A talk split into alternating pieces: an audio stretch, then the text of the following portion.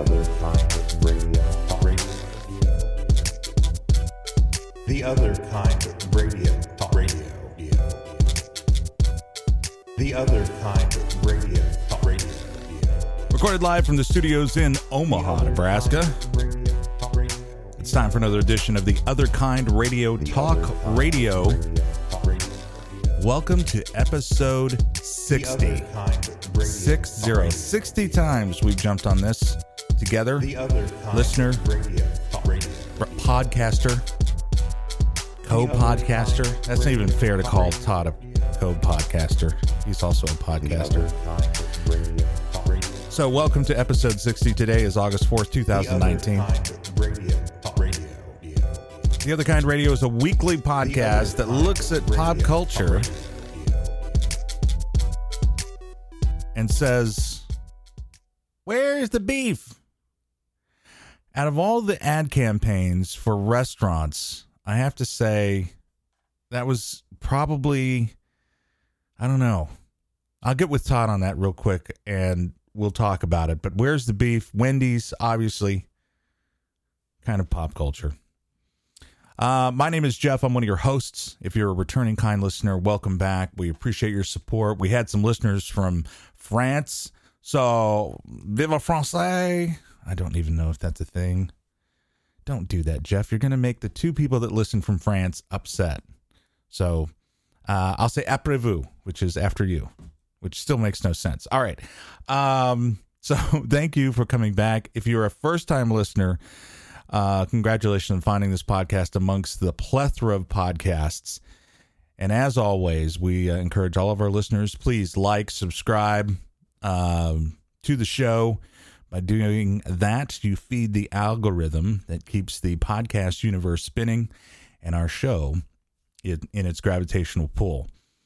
And because it was Mom's birthday yesterday, the actual day, I don't have... I didn't get a lot of production work done, folks. So we're going to fly a little bit by the seat of our pants.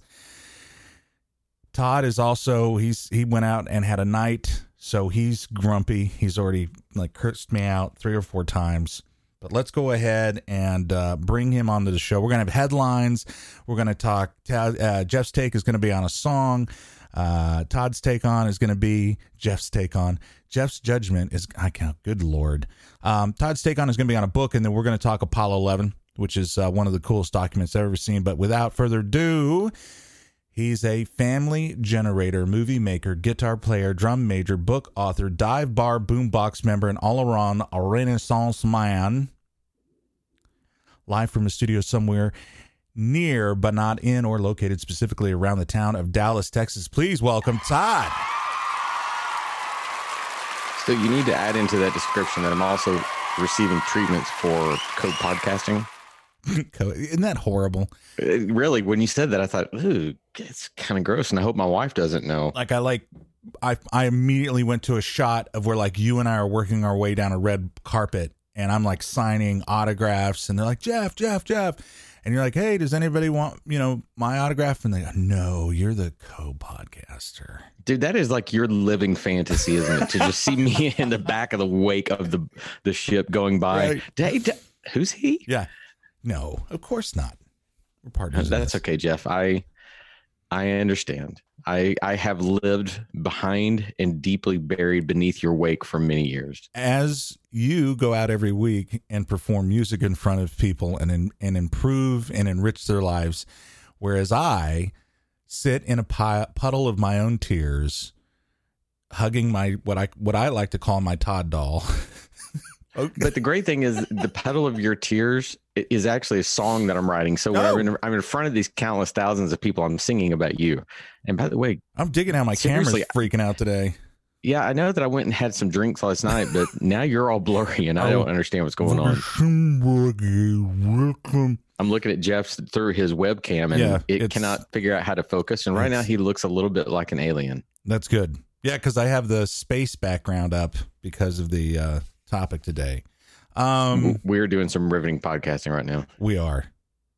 It's it's off the cuff. Um so I I'm noticing something different behind you in your screenshot. It looks like you have a stand-up arcade machine now. It is. I, as of this coming Tuesday, I will have been married to the same individual for twenty-five years. Congratulations. Thank you. And that individual, my wife, loves the game Galaga. And so they've recently, this this company, Arcade One, has started making, they aren't one hundred percent replicas. It's about a seventy-five, it's really about seventy-eight percent the height of the original ones, but they they aren't that expensive. And so I surprised her with a Galaga game, and you would have thought that I suddenly had a another child in this house because she went, I bet, ape s, and promptly came up here and threw up a, a quick, you know, one hundred fifty thousand point score for on first time on our machine. I was like, okay, whatever, you suck. I, dri- I, I played and I got like twelve thousand. I want to drive. I want to drive down there right now. Come on, brother. You Galaga. Know you're welcome here. I want you and Shelly going at it There's, on the game, not the, yeah, other ones. No, I got that. Copy that. Roger that. Congratulations on the twenty-five years. I'm sorry Thank my you. Camera's doing this, so just don't look at my face. But um, that is, so I want to take uh, the, the sixteen-year-old and eleven-year-old to mm-hmm. a place called Beercade here in Omaha, mm-hmm. and I'm like, and I'm going to make, I'm going to throw this challenge down. I think I can beat you on any game in there. And, and I just the looks on their face, they're like, no way. So I want to take them in there and give them a little whipping on Miss Pac-Man and Galaga. You, you know what? That is the truth. You absolutely can. So one of Shelly's aunts took her son and, and he is, even though she's an aunt, their son is probably, I think he's around thirteen, fourteen, but there's apparently here in right around Dallas is a, a international arcade hall of fame or Ooh. Museum or something like that. And she took him and she's like, it was hilarious because I take him in and he can't play the games that I'm playing. So yeah. I, I think the kids do have a complete delta on that. Hey, you're in focus. Yeah. Look at you. Sure, I'm sorry. It bugs me too much there. All right. I knew it was. Um, What else is going on? Anything else is uh, you got any archery stuff going on? How's the how's the driving going? Well, let's start with archery. Archery, she just uh, got a brand new bow. This is going to be, I'm going to be talking bow stuff to where the few archers that are listening will understand. But she got what's called a recurve bow. She she had been in her adventure. She shoots a uh, compound bow. And if you're playing music behind me, I don't. I thought you did something. I can't hear any of your music. No, so. I'm just playing ding like. Thing. Oh, okay. Like, there it is. Yeah. Um, but she's been shooting compound, which is that kind of bow. You have little gears on it. We got her a recurve, which is the kind that Olympians shoot. So it's just a simple Ooh. Thing. And she's doing that to get ready for college. So archery is in full swing. Nice. The driving, she's a good little driver. Good. Uh, her mother and I had our heart broken this week when school is about to start up and she had some things she had to go do on her own. And she pulled away from the house without us. And it was like, oh, ooh, ooh. You know, and it's just sad. Yeah. Uh, I believe the sixteen-year-old here has a qu- possibly qu- acquired a car, and so that will be happening. I've been meaning to ask, does he have his license yet? He does. He does, and he's a, he's a safe driver. But um, they uh, were able to get a, a little vehicle for him, and uh, it'll be interesting. Yeah, when they pull away. The yeah, wait for Catherine to get those tears going. Yeah, the eleven-year-old refuses to, to let the six-year-old drive for him. So, you know, that's a that's a whole hmm. different story. All right, let's get into the show. We've got a lot to talk about, and I want to start out with some, uh, actually some big news uh, when it comes to um, headlines. So we get the aggressive typewriter out. Probably the biggest news pop culture wise that hit earlier this week, and I don't, I'm pretty sure Todd doesn't know this. So I'm just going to relish in the knowing and Todd not knowing. Yes. Okay. That was good. That was relish. That was not sweet relish. Sweet relish is awful. That was dill relish.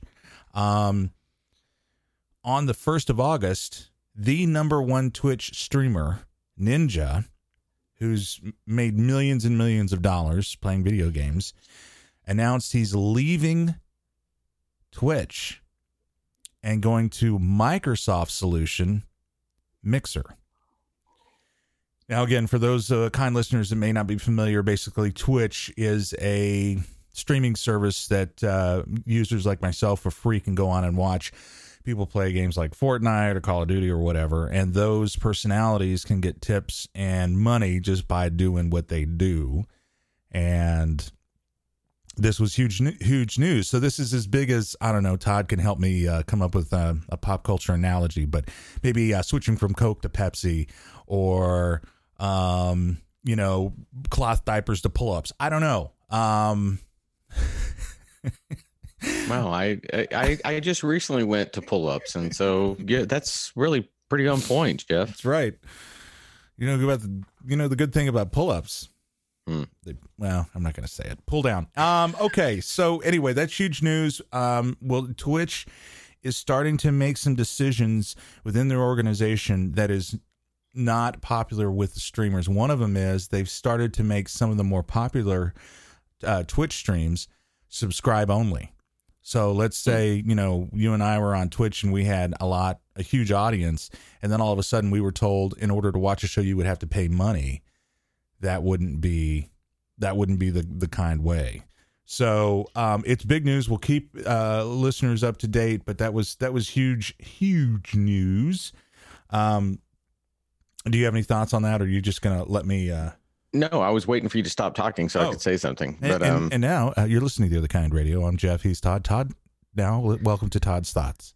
What it, what hits me is that it's the first time that I can think of in a socialish, media-ish kind of platform where you're having someone like when Ryan Murphy, who created Glee and uh, American Crime Story and all these things, you know, very, very established producer, leaves Fox where he had started right. in F X and goes over to Netflix. So you'll see that jump around all the time, but I've never heard of a social media person do it.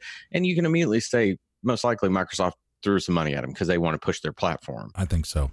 I, I think that's probably a very safe bet, and I'm surprised that Twitch didn't come back with more money, because it honestly means more to them. Because what will happen so many times is you'll see Microsoft go, oh, we're kind of in that space. If we right. get him, we can own this space, and Twitch goes away. It's just like when Vine went away. Those kind of things happen all the time. I'm shocked Twitch didn't do something to keep them. So, you know, Twitch has been has been the the big dog on the street, so to speak, for so long. I think that they're kind of like, eh, we'll be fine without him. But it'll be interesting because he was a lot of he was with, friends with a lot of people on Twitch that are big personalities, Tim the Tatman and, and uh, some of the other uh, personalities. So it'll be interesting. Now, what Microsoft did was for the first month that he's on Mixer, you can subscribe, which is normally five dollars and ninety-nine cents a month, to his. You can subscribe to Ninja um, for free. So I think what they did, and they have a half million, or they had a half a million people subscribe. So you're you're pretty brainy. You're the one with glasses on. So what's six dollars times half a million? Three million. I think that's what they did. So yeah. um, it'll be interesting. Again, uh, I follow uh, those circles pretty closely. So. Um, thought that was uh, worth bringing up. Uh, the next headline, following kind of the same gaming thing. I don't know if you saw this article or not. I'm looking at the New York Post. Man finds sealed nineteen eighty-seven Nintendo game worth ten thousand dollars. I did see that. I thought, okay, I get it. It's just like any numer- you know, in numerous things that I like of pop culture where people pay money for them, but who still has that? Do they have a console they're going to play it, or do they just want the untouched in-box thing to own for as a collectible? What what goes on there, Jeff? You're the gamer. So there's a couple things that make it worth ten thousand dollars, right? So it'd be one thing if you were cleaning out your attic and found like an old cartridge to Nintendo. This was in an unopened box. It was a game uh, entitled Kid Icarus, which was a huge hit on the Nintendo Entertainment Center system. Excuse me. And it still had, it was unopened. So that's that's the big thing. And collectors for that type of stuff, you know, it's like, uh, I think in some ways it works the same way as like um, uh, baseball cards. Right. So, you know, and that's good for, good for them. You know, a little extra ten grand in the pocket for something that you forgot about in a JCPenney's bag. Pe- pennies bag. Ooh, enunciate. Did I say panties? I'm not gonna. I'm not gonna help you out. That's just for the kind listener to go back and enjoy you saying panties bag. Um, okay, and then uh, last headline I've got here, which I thought was interesting, and I and I, I'm trying to pick some things that I don't know if you are fully aware of. Do you know and are you aware of your number neighbor? No and no and no. So this is an article off of BuzzFeed, and basically uh, the latest trend on Twitter is people texting their number neighbor. Your number neighbor is the person that is one digit off your phone number. So you know your phone number, right? Yeah. So let's pretend, let's we'll do like they do in the movies. Let's pretend your phone number is five five five, one two three four. Okay. Your number neighbor would be five five five, one two three five. So it goes up. Yeah, uh, up or down. I don't I don't know if that's been determined, and hopefully a kind listener can help us out with that. But um um so they then you just blindly text this person and say like, "Hey, I'm your number neighbor." And they've been sharing those tweets, uh, those uh, text messages on Twitter. Um okay. so so one of them went uh I'm trying to pull it up here. One of them said uh Uh, oh, the screenshot's cut off, but basically it's like, "Hey, I'm your number neighbor." And you're like, "You're what?" And then they write, "Number neighbor, we have the same exact phone number, except the last digit is one up or down." So it's up or down. "You're my okay. number neighbor." And then they person texts back, "There's a lot of weird people on this earth. This my, this is a work phone. Please don't text me again or I'll call the police." Um, Give me a break. And, uh, they, they wrote back, "Okay, you're definitely white. Have a nice, have a good day." Okay, that's funny. and and some of them turned up like um, someone texted, uh, "You're my number neighbor," and they they wrote "nice," and then they th- put a, uh, a GIF up there of uh, Will Ferrell and what's his face on Step Brothers, and says, you know, "I think we just became best friends." And so some of these people are having conversations now. Again, old man Jeff immediately reads about this and is more like. Because I don't, you know, I don't want people to have my phone number. That's the thing is yeah. they now have your phone number. So it's yeah, a little bit of risk. Here's the, you know, you can immediately think that, but phone numbers are such an arbitrary thing. I don't want anyone to have my phone number. I can guess somebody's phone number, text it, and I'm just talking to a stranger. So right. it, no matter what, that can happen. eight six seven five three oh nine. I, I found that number written on a wall. Tommy, two um, to- Tommy Two Tone, right? Two Tone. Yeah, Tommy, very Tommy, good. Yeah. Thank you. Dive Bar actually is trying to learn that oh. song. Well, just you wait for Jeff's judgment, which I'm going to change to Jeff's take on. It's going to be Todd's judgment on and Jeff's take on. I love it because um, I've got something. I've got an idea. I heard this song. Actually, it's a modern version of it that played on Euphoria. You still staying up to date with Euphoria and those shows? I am way behind. I, I had some other things I had to catch up on. And, yeah. and what I decided with Euphoria is I want to binge it all at once. Ooh. So I can be thoroughly depressed. Yes, yes, yes. Let me know that's when you're heavy, doing that heavy so show. I can text you and check in on you. Okay. All right. Well, that, that's headlines. So, you know, kind listener, we in no way want to endorse or tell you what to do. But if you decide to find out who your phone neighbor is, write us and let us know, because I'd be interested to know. No, I'm just too nervous to do it. I'm just I'm just old. Um, let's go to the mailbag. We got mail. We got mail. Bing. You got mail. And I'm trying to uh, try to get over there. So vamp for me. Okay, never mind. Got it. Um, wow, that, I've never been asked to vamp for a shorter amount of time. And here's Jeff. I'm awful today. You're doing great. You look good, by the way. Your oh, hair looks nice. Up. You do. You look good. I like. Are those yeah, new that's frames? That's because I'm sitting in darkness. I, those... I'm backlit so much you can't see my face. Are those new frames? No. No. Would you stop, please? All right, all right, Just all right. host the show. You know what? Stop antagonizing me and host a show. All right. I'll do that. All right. So uh, in today's mailbag, we got a email from uh, Chef Jeff. Regular listener. He's a kind listener. Very kind. "Afternoon, gents. I was doing a bit of reading on Dig and saw the trailer for nineteen seventeen. I immediately thought of you two and would be curious to hear of your take on it." And he even put links in here and everything for us. Are you familiar with this nineteen seventeen movie? Yes, I am, but I have not had a chance to watch. I know the trailer came out recently. I'm sorry. Hang on, Jeff. Yeah. The uh, the throat there decided all of a sudden that I couldn't talk anymore. You're okay. So um, I've heard some interesting things about it, and I can tell you that it's a Sam Mendes film starring Richard Madden and Benedict Cumberbatch, two young British soldiers during the First World War given an impossible mission, deliver a message deep in enemy territory that will stop their own men and Blake's own brother walking straight into a deadly trap. I've not seen the trailer. I heard some interesting things about it. All right. Um, well, I, you want to, should, should we look at it now or just look at it later or follow up with Chef Jeff Baby next week on it? You well, I don't know. Do? Can you play it back and I'll, I'll cue it up over here and I'll mute this so we don't get interesting things working, but sure. If you want to play it, let's play Cause, it. Cause the other thing is, you know, we had, uh, with the Hobbs and Shaw, did you hear about what happened with, with Hobbs and Shaw? I so heard good box office things before. Oh yeah. I didn't even, I haven't queued up the top three. Oof, I'm doing an awful job reducing this. Anyway. Um, Hobbs and Shaw had a trailer to it for the movie called ten Tenet. Are you okay. familiar with that at all? No. It's no, spelled ten E T and it's a film by Christopher Nolan. And oh it, yes, yes, yes. I am familiar with that. That's right. And it was like super secret and it only showed at Hobbs and Shaw. They didn't release it online. And what's been gleaned from the cube is it's a sequel to Leonardo DiCaprio's film that had the top in it. Inception? Yes, it's a sequel to Inception. I hadn't read that one.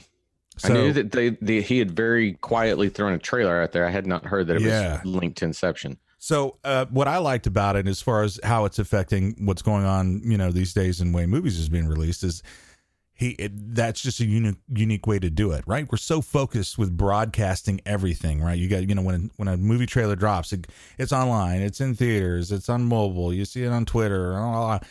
Christopher Nolan kind of went in and just said, "Boom, let's uh, let's just do it this way," which create in its own way created the the the excitement about it and everything. So I have the trailer up in front of me here. Let me say this about Chris Nolan. Chris yeah. Nolan is pretty interesting. You know, what's happened for him going from a small director of things like Memento and then working his way up to the Batman chain is he's gotten so much cachet now that he can do these things where he's doing his own project and it is quiet. Yes. You, no one knows what it is. That's just who he is. And he's a little bit of, uh, has a little bit of Kubrick about him mm. that his projects are his and, you know, he keeps them under wraps and it's what he wants to do. And if he wants to shoot one shot six hundred eighty-three times, he does it. He's not that indulgent, but you know, he's a pretty interesting dude. I'm not going to say that every film he makes is one I rush out and just embrace and love, but right. no matter what, he's an interesting filmmaker. Um, what was your... No, that's you, sidetrack off of nineteen seventeen, though. Right. Uh, real quick, what, did you like Inception?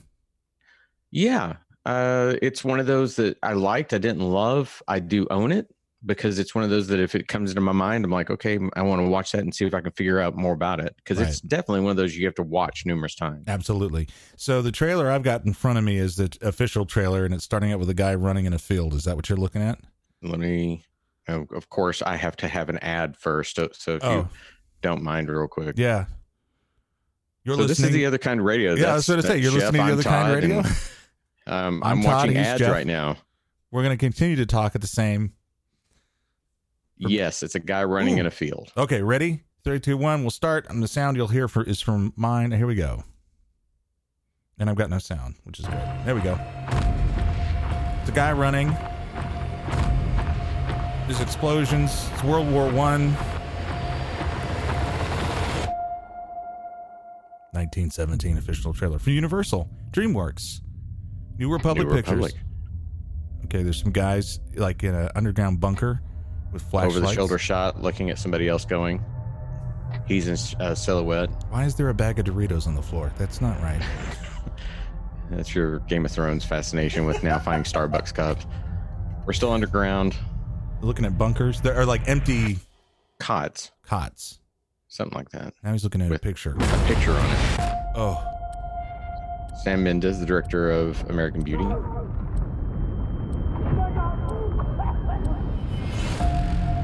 Director Skyfall. You have a brother in the second battalion. Yes, sir. Is he alive? And with your help, I'd like to keep it that way. Saving Private Ryan? But they're walking into a trap. That's what I thought too. Your orders are to deliver a message calling off tomorrow morning's attack. If you don't, we will lose sixteen hundred men. Ooh. Your brother among them. No pressure.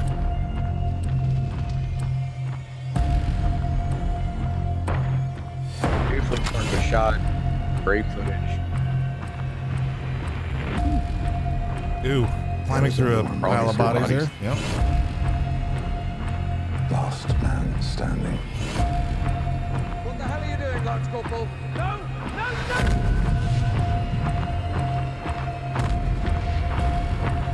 No! No! If you fail, it will be a massacre. Hmm. Now, I didn't see in there. Oh, wait, there's a little bit more. Sorry, folks. Good luck. Good luck. Coming out in December. If you fail, it'll be a massacre. Good luck. It's an interesting trailer. You know what I like about trailers like that is it tells me just enough yes. to know what it's about. Gives me the context of it, that these guys are not just doing something about trying to save your brother, but also the idea that if you fail at this, all these other people are killed. I now, I now know everything I need to know to know whether I want to see that film. Right. And they have not shown more than the settings, the interesting things, and get out. The funny part is not spoiling anything. So well done, trailer. There's no in a town.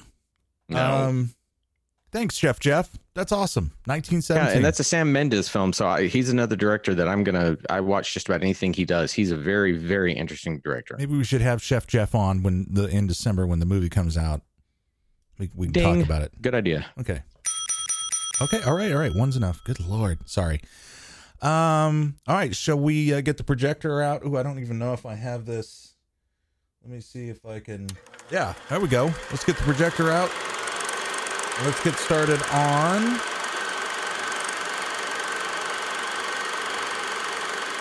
Todd's take on. Todd, what's your take on this week?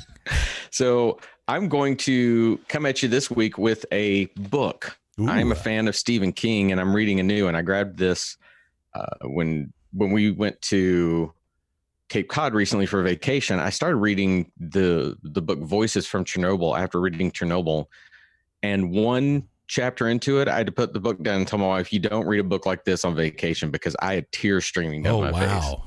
face. It, it would actually, that first chapter was the chapter of that wife that follows her firefighter husband.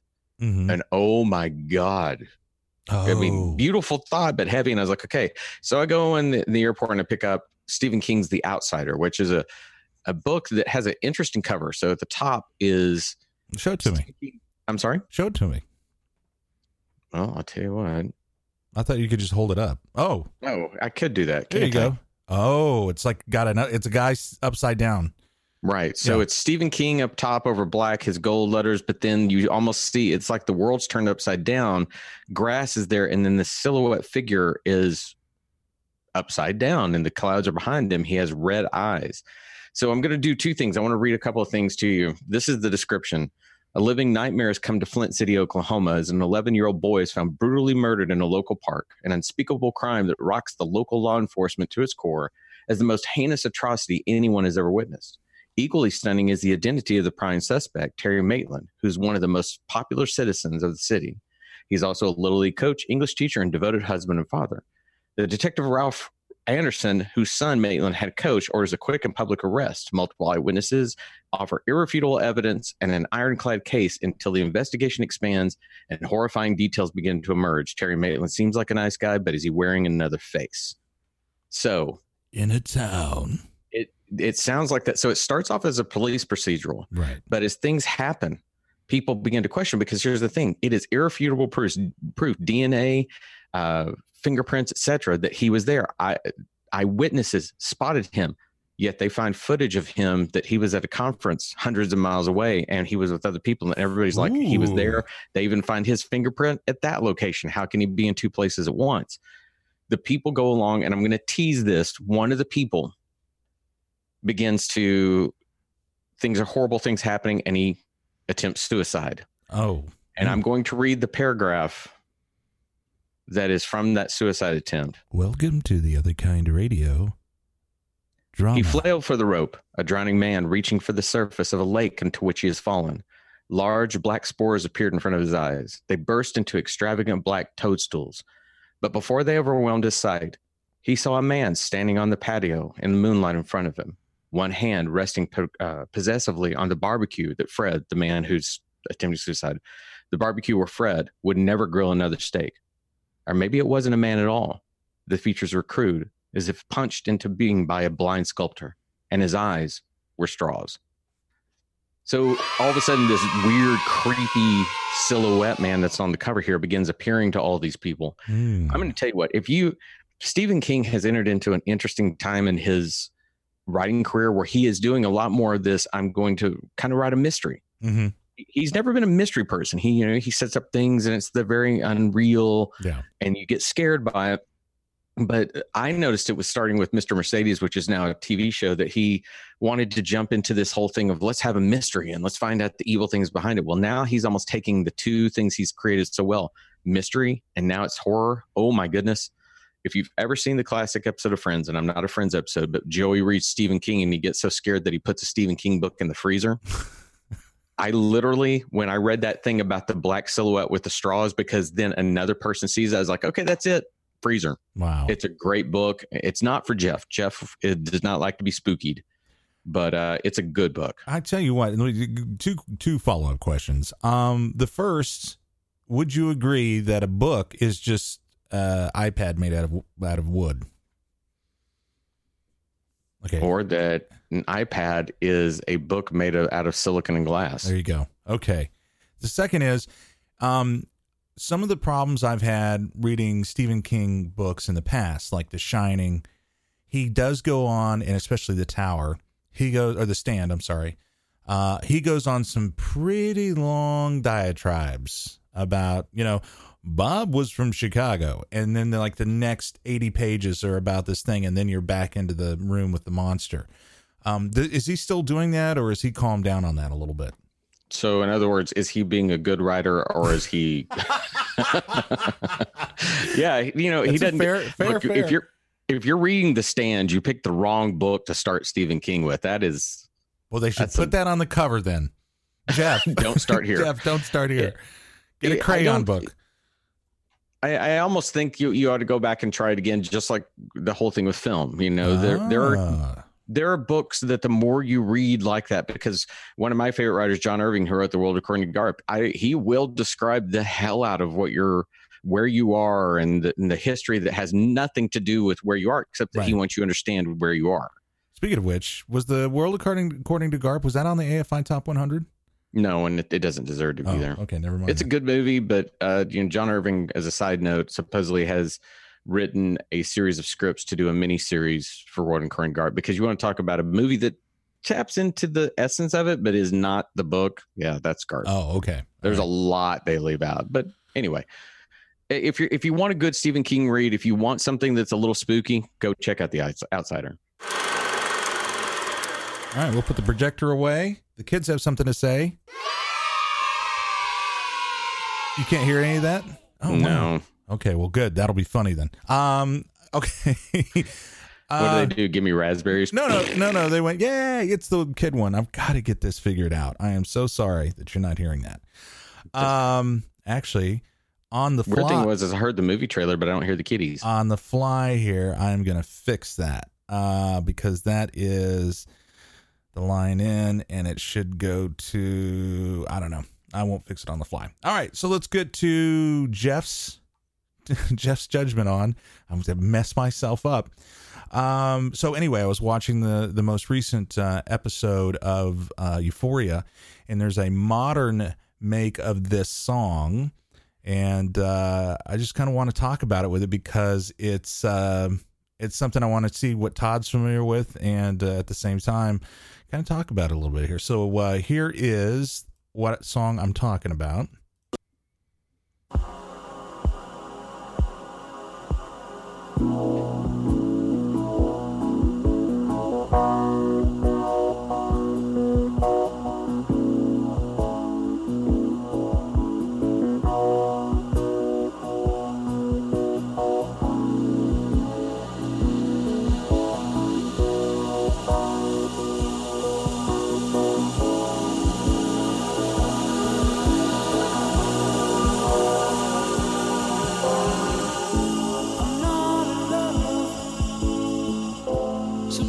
forget it.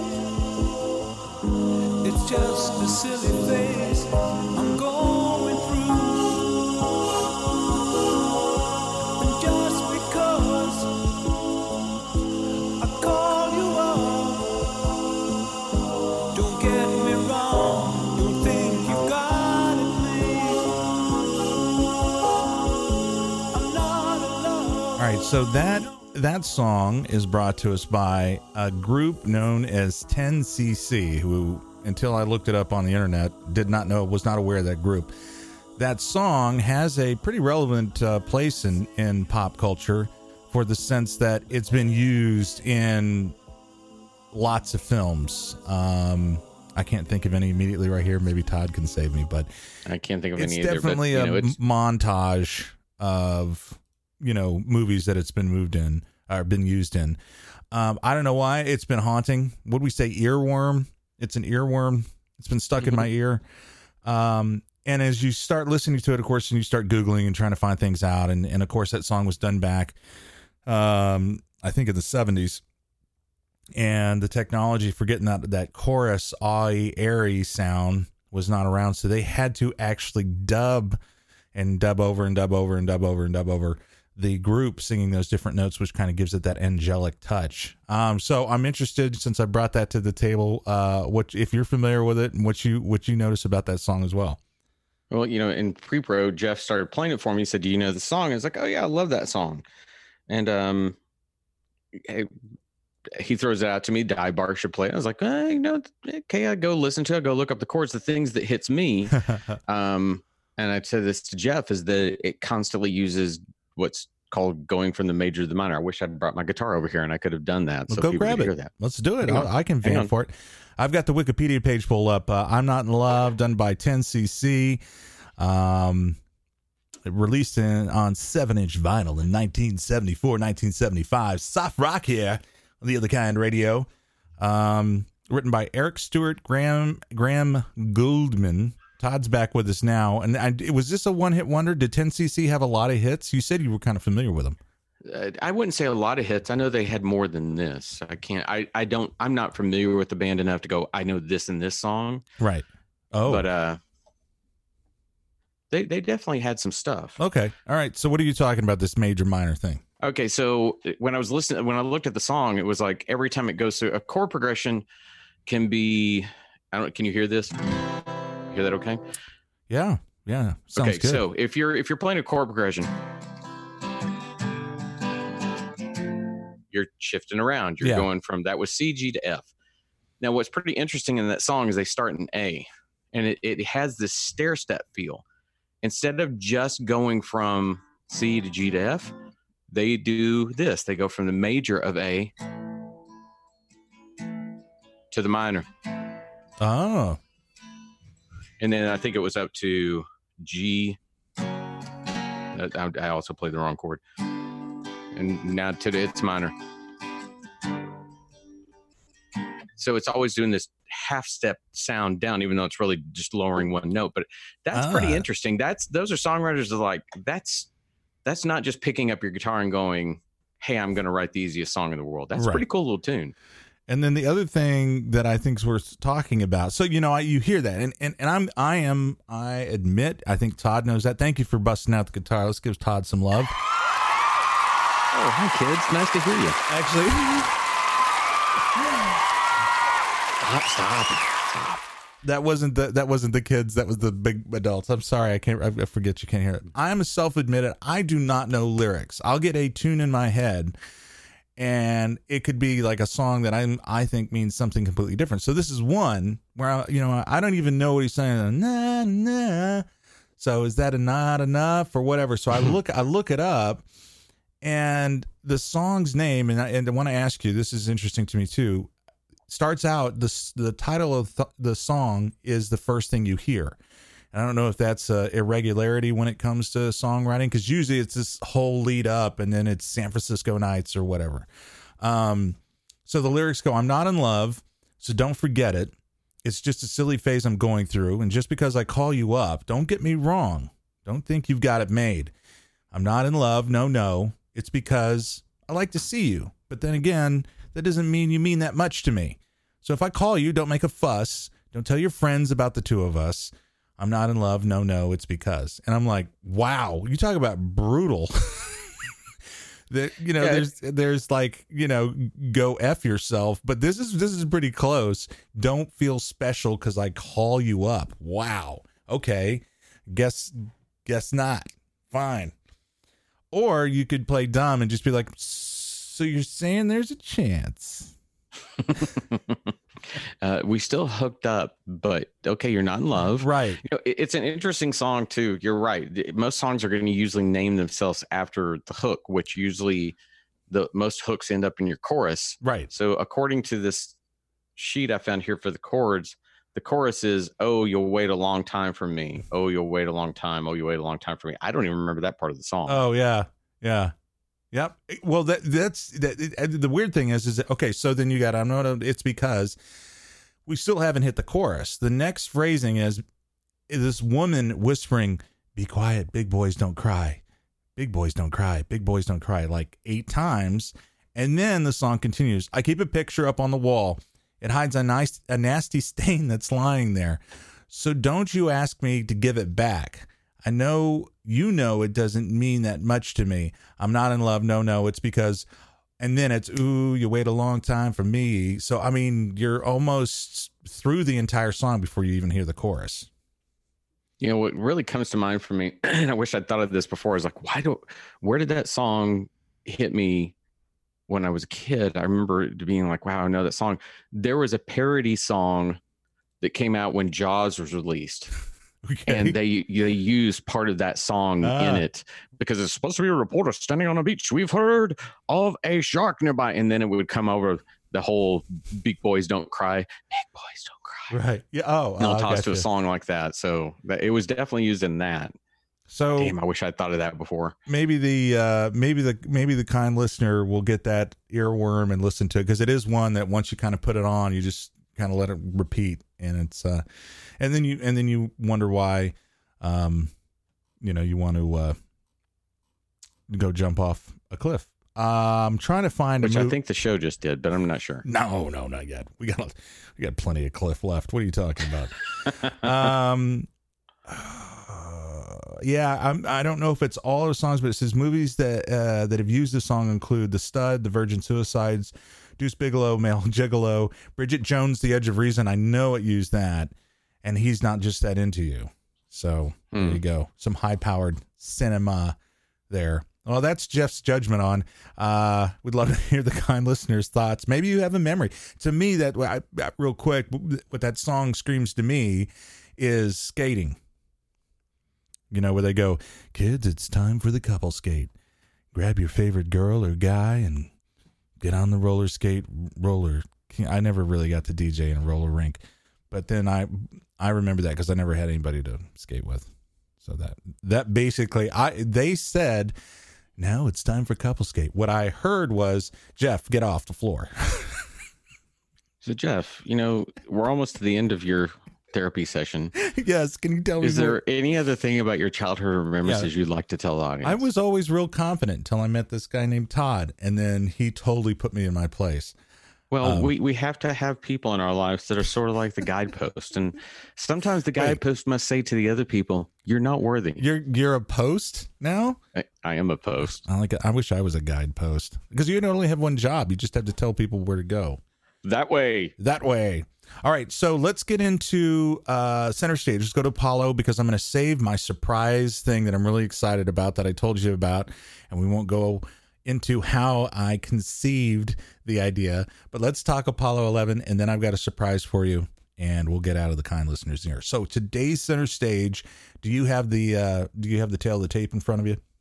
I do, if you'll hang on one moment, because my so, computer decided it wanted to show me another ad. I'm ready now. This movie came out, and it's a it is a documentary, and um, I watched it. Todd's got a better memory because he just he said he just watched it, but in conjunction with the fiftieth anniversary of the moon landing, there is a documentary out there. I watched it off of iTunes on the Apple T V. I don't know how else you can get it. I'm sure there's other ways to, to watch it. It's on Hulu. It's on Hulu. As I said, do I have my Hulu drop? Do we have a Hulu drop? I, I don't know. If we had a real producer, you might have one. I, I don't know why I'm being so ugly to you today. Move the camera! Yes! Yes, okay. That sounds like an excellent idea! Oh, that was Grover saying it was an effing great idea. This is my favorite episode of The Other Kind Radio ever. I just want to say, I like it whenever you're like, hey, I didn't get to produce. I like this version of you hey. so much more than, hey, here is Right, mm, and maybe production. The kind listener likes that too. Please write in, let us know. Info at the other kind radio dot com. All right, so Apollo, we're, okay, so I have to ask you, you watched it at home on your theater? I did. Oh, I bet it was gorgeous. It was. So let, let me say this. This yeah. is this is director Todd Douglas Miller's oh, yeah. take of what was considered to be a treasure trove of seventy millimeter film that was shot of this event. It, it the simple I M D B description says a look at the Apollo eleven mission uh, that landed on the moon, led by Neil Armstrong and pilots Buzz Aldrin and Michael Collins. It simply stated that. I almost think the reason they go for that simple statement is there is no narration. Yes. There is very little information given other than the uh, the words from the people you're going to see on screen or the radio transmissions that occurred. Now, occasionally you will get some graphics that come in that show what they're talking about, so you're not just listening and going, what? But to what Jess said, this again is shot in seventy millimeter. For those of you that don't realize, the majority of movies you watch are shot in thirty-five millimeter.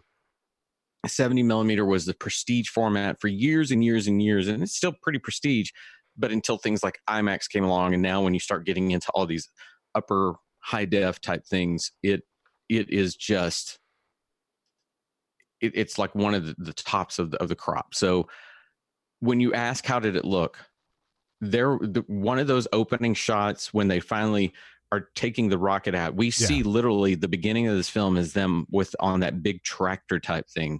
Yeah. Taking the rocket over to where it's going to blast off. Jeff, one of those shots upward of that, it was just so clear, so gorgeous that I was I was in awe of it. I was like, my God, that film looks beautiful.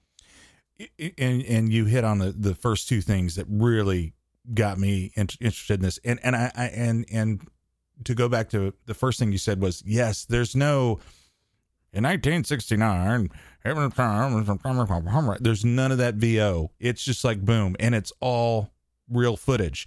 None of this movie is C G I. None of this movie is, you know, been refilmed or touched up or anything. This is the well, they may have restored some of it, but it is yeah, they the may have color quarters. corrected some yeah, stuff. Yeah.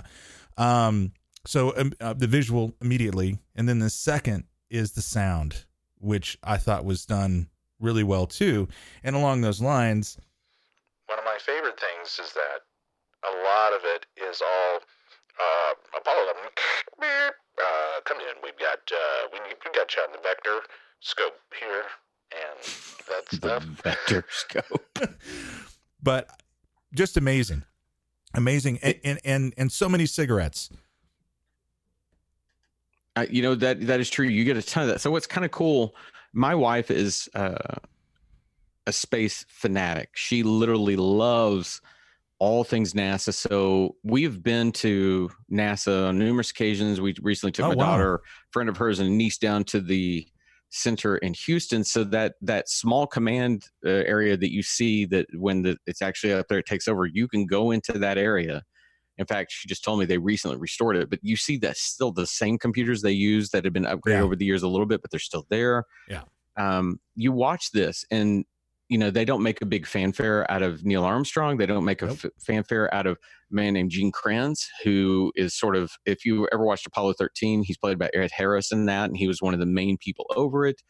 They also don't make a, a big fanfare that while you're watching, you begin to see the backup crew, which was mm-hmm. Jim Lovell, who is the pilot of Apollo thirteen that Tom Hanks plays. So you're yeah. seeing these people, and it's just, they're just tossing them in, they're doing their jobs. And it just, it builds this tension by simply allowing the moments to occur. Now, it's not obviously not real time because they're up there for a week or something like that. Eight days, eight days, yeah. yeah. And, but, you know, within a, a relative time frame, they're showing a lot of events as they transpire to the point, even like when it's telling, uh, when the, the module eventually lands on the moon, they're putting down in the bottom left-hand corner both its speed, yes, its fuel, and its distance, and you begin to see that the fuel is in danger running out, to the point they put a little red fuel light right. up like it's running out, and they aren't there yet. And you're like, oh my, and that creates the tension. It's just so stinking intelligently done. I, I the, the those graphics, because they do pop those type of graphics up a couple times when they're on the way to the moon, their speed, mm-hmm. and you know what, you know how far along they are.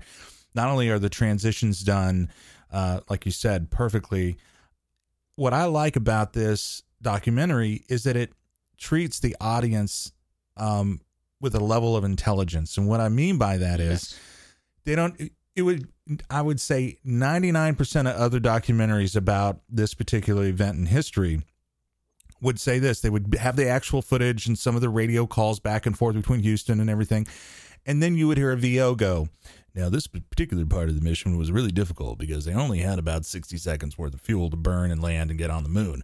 And any slight miscorrection or or having any variance would cause huge issues. But they don't do that. They give you the information. You see the speed, you see the fuel, and it allows you go, oh, wow, they really got to be on point with this. Yeah. And I, I like that they do that, because I, I, I understand in film you have to make sure that your audience understands it. But at the same time, I think there are other methods to do it than just having somebody tell you. And they do that beautifully throughout this entire documentary.